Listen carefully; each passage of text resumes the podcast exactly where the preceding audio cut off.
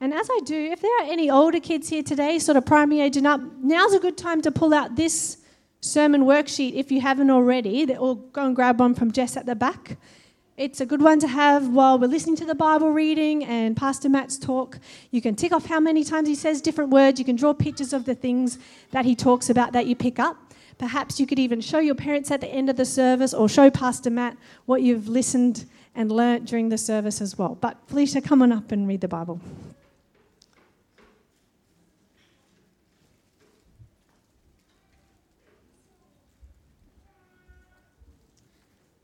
Everyone. So, those who haven't met me, I am Felicia, as Karina said. Um, and we're going to be reading through Philippians chapter 1, verse 12 to 26. So, if you'd like to just open up your Bibles and read along with me, and if you don't have one, just raise your hands, and one of the host team will come and give you one as well.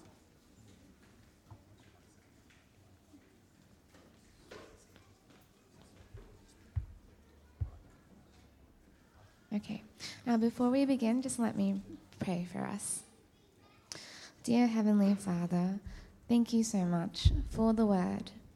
Thank you for this time this morning um, that we are able to come and listen to the word being read and preached. Um, thank you for Pastor Matt. Um, I pray that we would have open hearts, soft hearts, and listening ears, um, and that we would be able to understand what is said. I pray this in Jesus' name. Amen. Philippians chapter 1, verse 12 to 26.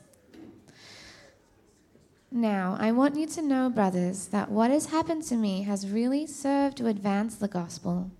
As a result, it has become clear throughout the whole palace guard and to everyone else that I am in chains for Christ. Because of my chains, most of the brothers in the Lord have been encouraged to speak the word of God more courageously and fearlessly. It is true that some preach Christ out of envy and rivalry, but others out of goodwill.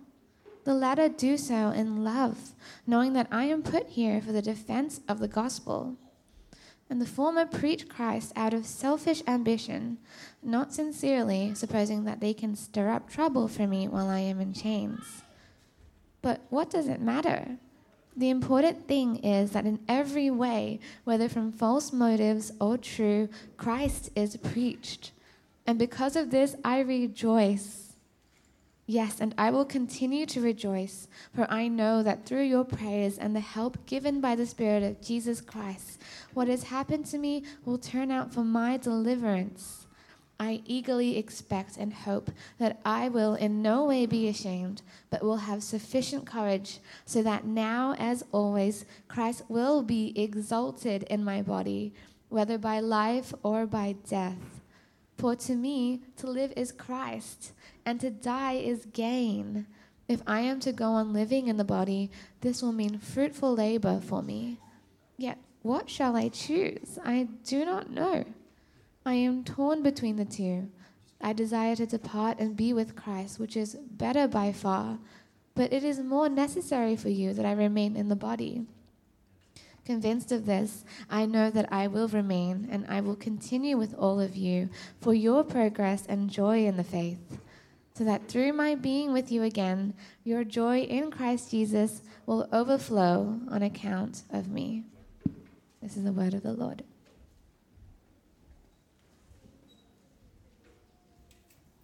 All right, thanks, Felicia, and good morning, everyone. My name's Matt, one of the other pastors here at CPE. Now, um, talking about things that people could talk about for hours and hours and hours. Uh, I had a friend at uni called Max, and he was um, singularly obsessed. Uh, he had this thing that was always on his mind. He was always talking about it. It was very clearly his passion. He was an absolutely mad Cronulla Sharks supporter. Now, I don't know if you've ever met someone who's just a total footy mad person. Uh, uh, Max, he would go to every single one of their games. He'd be so happy when they won, and then he'd be so deflated when they lost. Uh, just everything about him, he would always be wearing his Sharks jersey around. You know, the Sharks just pulsed through his veins. You know, he was one of those uh, kind of fanatics. Now, it was quite fun. We got along quite well. Me being a Broncos supporter, him being a Sharks supporter, uh, I used to be able to give him a lot of stick because the Cronulla Sharks had not won a premiership in 50 years right? They'd been, the, been part of the competition for 50 years, hadn't won a single time, whereas the Broncos had only been in for about uh, 20 odd years, had won five or six premierships by that time. Uh, so I used to be able to give him a lot of stick until finally, a few years ago, 2016, finally, the Cronulla Sharks won their very first NRL premiership. I remember messaging him that day, and you could just feel the relief and the joy of this man as finally his, his team finally, finally made it to the very summit. Now, I wonder if you know someone like that. So passionate, so singularly obsessed, so, so much about this is his thing. Is it your thing? Do you have a passion like this?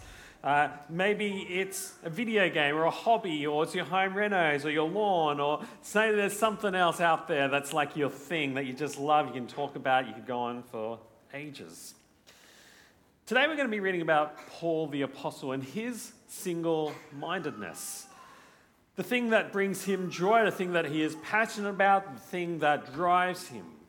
And it's going to be really helpful and instructive for us because he starts to help us just to think about what's truly important?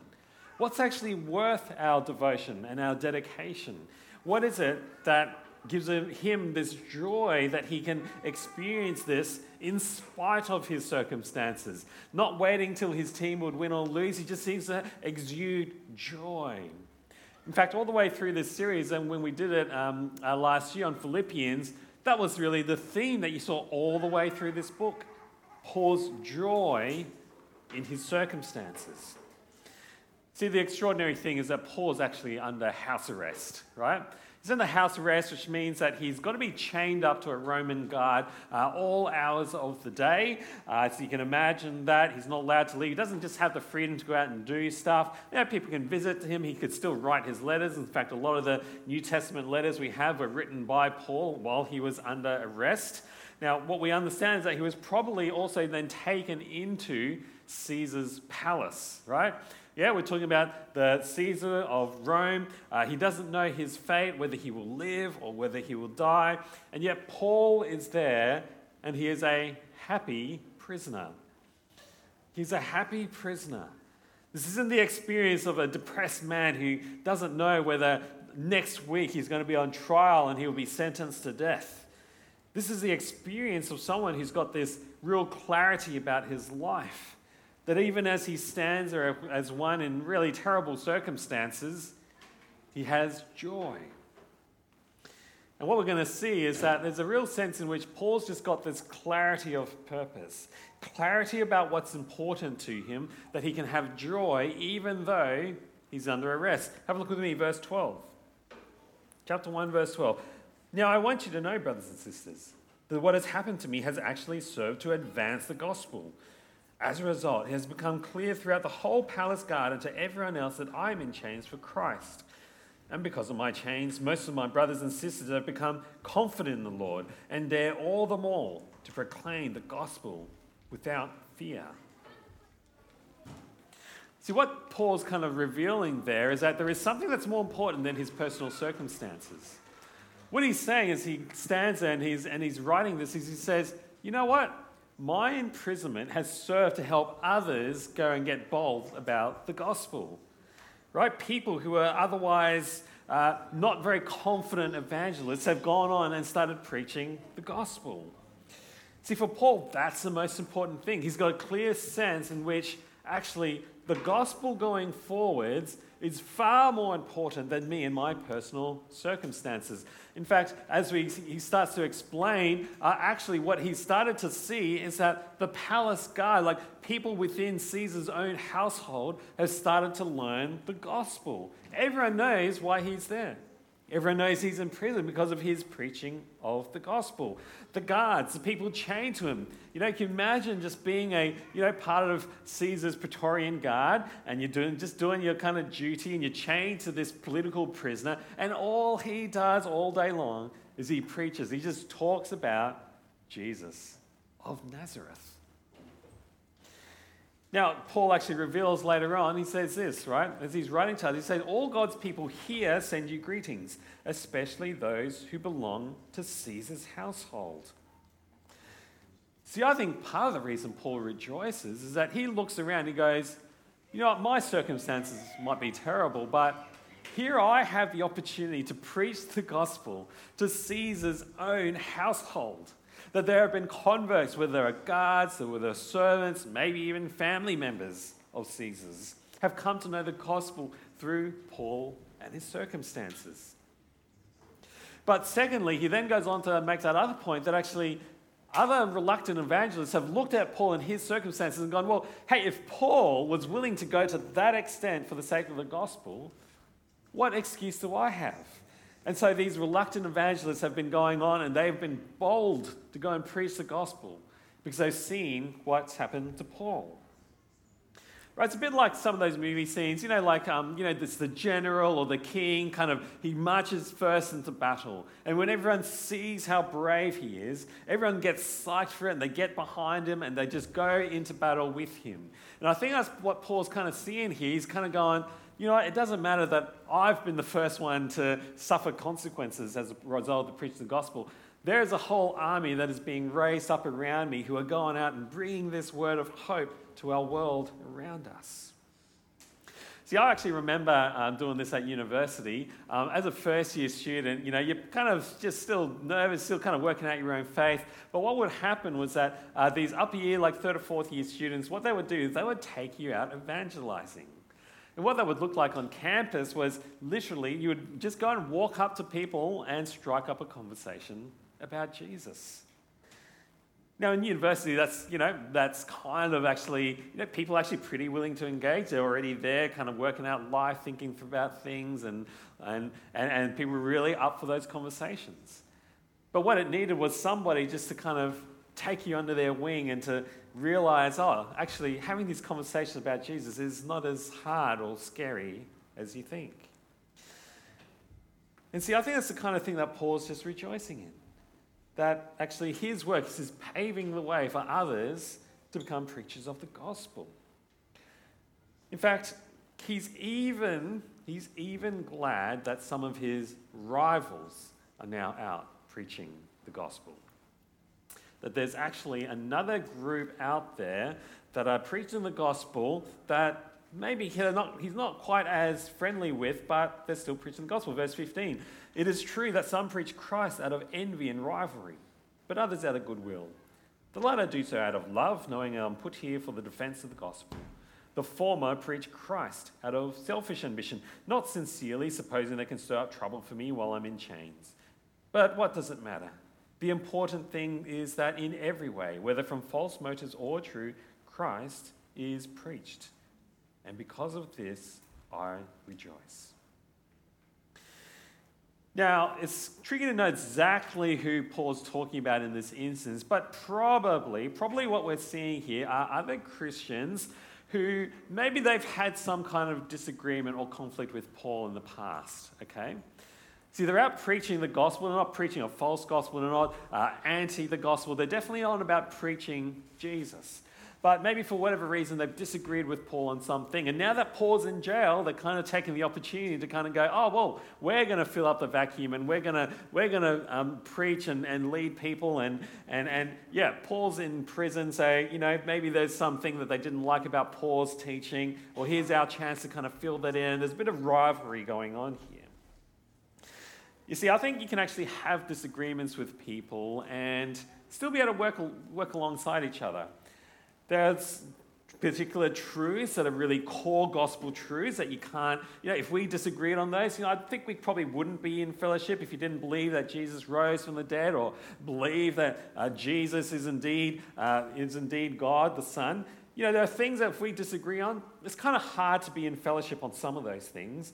But if you disagree with the kinds of songs that we sing in church, maybe you disagree on baptism or on the role of the Holy Spirit, or there might be things like that where do you know genuine, good, faithful Christians disagree on, and we can still be in fellowship. We can still actually encourage each other and be on about the gospel together.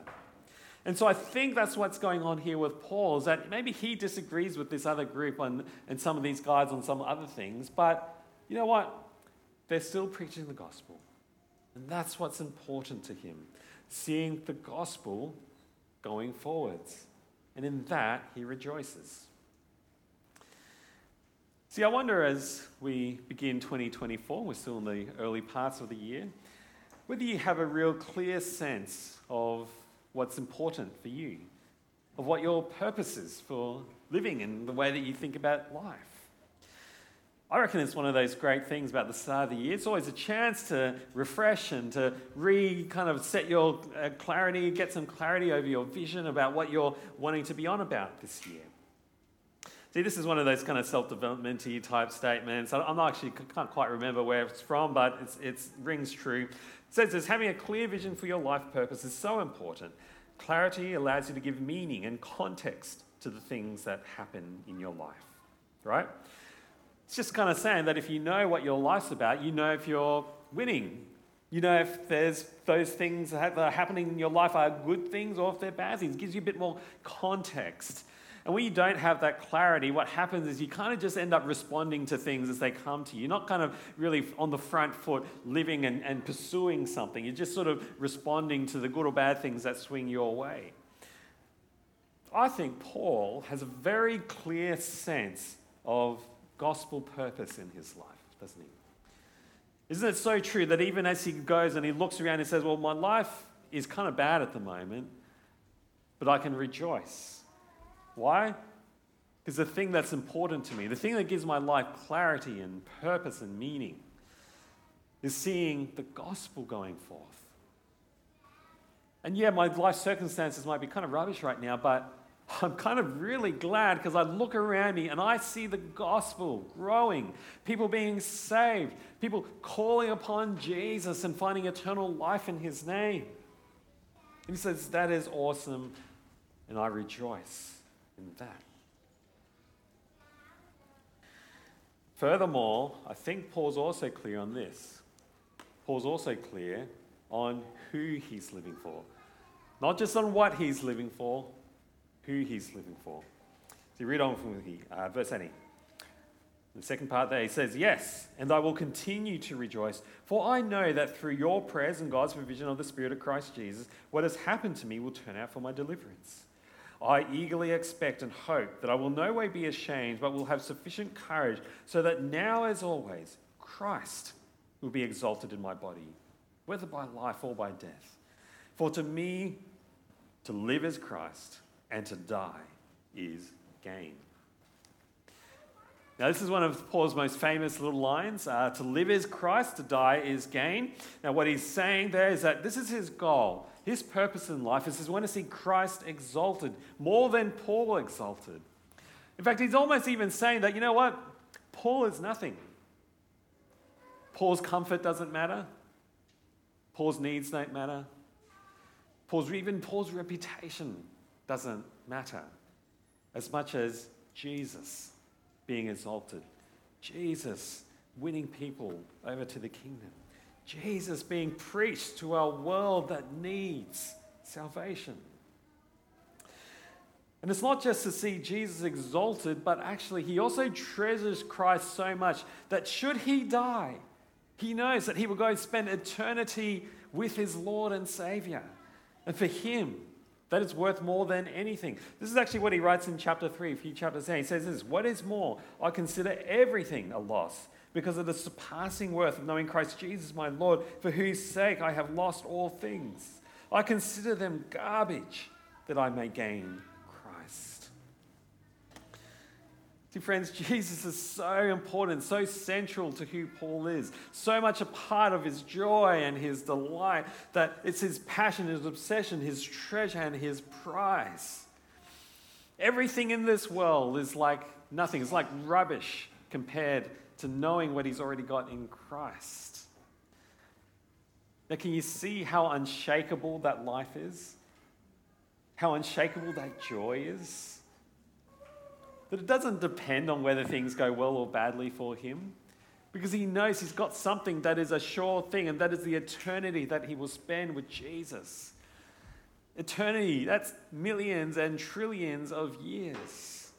And so, what happens in this temporary life? Should he miss out on life or freedom or enjoyment or leisure? Those things for him. He says they're but rubbish compared to knowing Christ. You know, church, I wonder if that's what your relationship with Jesus is like. That He is your joy and your delight. Now, as a staff team, we are having this conversation actually this week um, uh, within our team, and we're talking about the fact that you know often when we when we do you know ask each other that question about you know how is your relationship with Jesus going, we often kind of immediately lead to uh, the things that we are doing for Jesus, right? Uh, you know, whether we feel like we're doing the things like we're reading His Word, praying, we're serving His people, we're doing, and those are all really great things. But ultimately, the kind of just more human focused thing, right? It's all about what we're doing for Jesus, and much less about actually just us delighting in, taking joy in Jesus. See, I think that's actually a lot more fundamental, that actually it's our delight in Christ more than our duty to Him. That should be our starting point as we think about our relationship with Jesus. Know, theologian A.W. Tozer said this, which I think is quite helpful. He said, It is one thing to have a lot of information about God, but it is another thing to bask in the warmth and reality of His presence. I really love that as a phrase, isn't it? Because there is something that's actually more important than what we're doing for God. It's actually the time that we just spend delighting in Him. That we would bask in the warmth and the reality of God, His presence, what He's done for us, His salvation, His, the fact that He's adopted us into His family. See, I think in some ways, maybe the question we should be asking each other is what have you been delighting in with Christ lately? What have you learned about Jesus that maybe gave you cause to rejoice? See, finding joy in Christ is really, that's the foundation of the Christian life in lots of ways, because that's where we really start to be transformed as we understand more of what Jesus has done for us and, and we grow in that sense of joy in, in Him before we start doing things for Him. Paul goes on to show this even more so as he thinks about his impending, potential impending death. Verse 22 If I am to go on living in the body, this will mean fruitful labor for me. Yet, what shall I choose? I do not know. I am torn between the two. I desire to depart and to be with Christ, which is better by far. But it is more necessary for you that I remain in the body. You see, Jesus' delight in Jesus, uh, Paul's delight in Jesus. It's so great that, you know what? He says, if I died today, if I died next week and I was put on trial and executed, I would go to spend eternity with my Lord and Savior. And that would be better for me personally. But you know what? While Jesus grants me whatever time I have here, I'm going to serve for the joy of seeing others come to know See, verse 25 says this Convinced of this, I know that I will remain and will continue with you all for your progress and joy in the faith, so that through my being with you again, your boasting in Christ, in Jesus, will abound on account of me.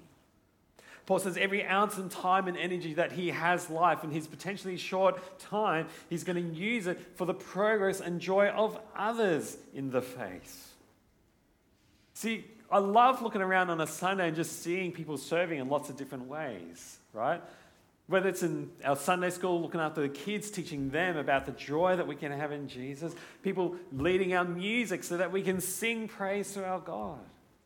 Whatever kind of service might be happening around our church, we see that joy should be the motivation behind it. Not just duty obligations, not just a thing that I do because, well, I guess there's a need or an opportunity there, but actually because I want to see people take joy in Christ. There is a joy in seeing a five year old learn something new about Jesus. There is a joy of seeing our church raise our voices together as one in praise to our God and King. Yes, there is sacrifice and there is, uh, there is burden to serving others. But John Piper says this in his book, Don't Waste Your Life. He says this if you live gladly to make others glad in God, your life will be hard, your risks will be high, and your joy will be full. And I think that's just great, isn't it? Because our life is about what we sacrifice to, what we give to. But when you give to serving Jesus, your joy will be full because you're actually helping others find infinite joy in Jesus. So, what have we seen in this great passage? Paul's unshakable joy in Christ, his delight in knowing him. Doesn't matter his circumstances. He has such a clarity of purpose of what's important for him, of what the good and the winning and, and, and, and what life looks like for him, that he takes joy in others coming to know Christ, even in the midst of his circumstances. So, church, really, that's the question for us today. Do we have that level of clarity? As you're starting off 2024, as you're thinking about your life and you're planning for this year, is that what your life is looking? Do you have a clear sense of the way that the gospel is a thing that will bring joy to others, actually delighting in Christ, both for yourself and wanting to see others take delight in Christ? Might be the driving force behind you. And you would know, and you would understand then that actually there are certain things in your life that you might want to prioritize. Why? Because it allows others to find their joy in Christ that there might be other things you might need to make in, in changes into your own daily habits so that you can spend time delighting in Christ. And see, what happens when we don't have that clarity, when you don't have a real clear sense that that's what you, you want to be on about, is that what happens is that the world just kind of keeps nibbling away at us. And it keeps drawing us away to the things that it says is where you find delight and joy. See, John Piper goes on to say this in his book. He says, if you don't feel strong desires for the manifestation of the glory of God, it's not because you have drunk deeply and are satisfied. It's because you have nibbled so long at the table of the world. Your soul is stuffed with small things, and there is no room for the great. See what he's saying there? It's like the, you know, the person who's kind of just binged out on junk food and that they miss out on the beautiful meal that is to come. They have sought satisfaction in little quick little dopamine hits of social media or whatever. And we're missing out on the deep, soul satisfying delight of knowing Jesus and helping others know him too. So, church, that's my challenge for all of us here this morning as we still early in the years, you're making plans, you're thinking about what's important for you this year. Will you follow Paul's example Will you take on his passion, his desire, his delighting in Christ? And might that be for a basis for a light, uh, for a life of, of wanting to see others know Jesus and delight in him too? I'm going to pray for us that we would do exactly that. Let's pray.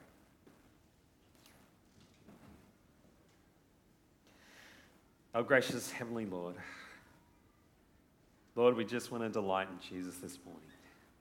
As we see the way that Paul speaks about his relationship with Jesus, Lord, might we realize that we have the same treasures in Christ that Paul has.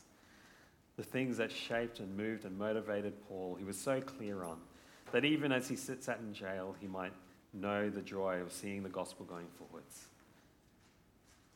Father, as we reflect on us, our lives, our priorities, the things that we delight in, Lord, might you grow us to know and drink deeply of the all satisfying joy of knowing Christ, knowing that we will spend eternity with him. And Father, might you help us to make that our true joy. This we ask in Jesus' name. Amen. All right, well, church, we've got a moment now just to spend reflecting on some of that and, you know, really reflecting on you and your life and your year together. Um, why don't you spend a few moments doing that now.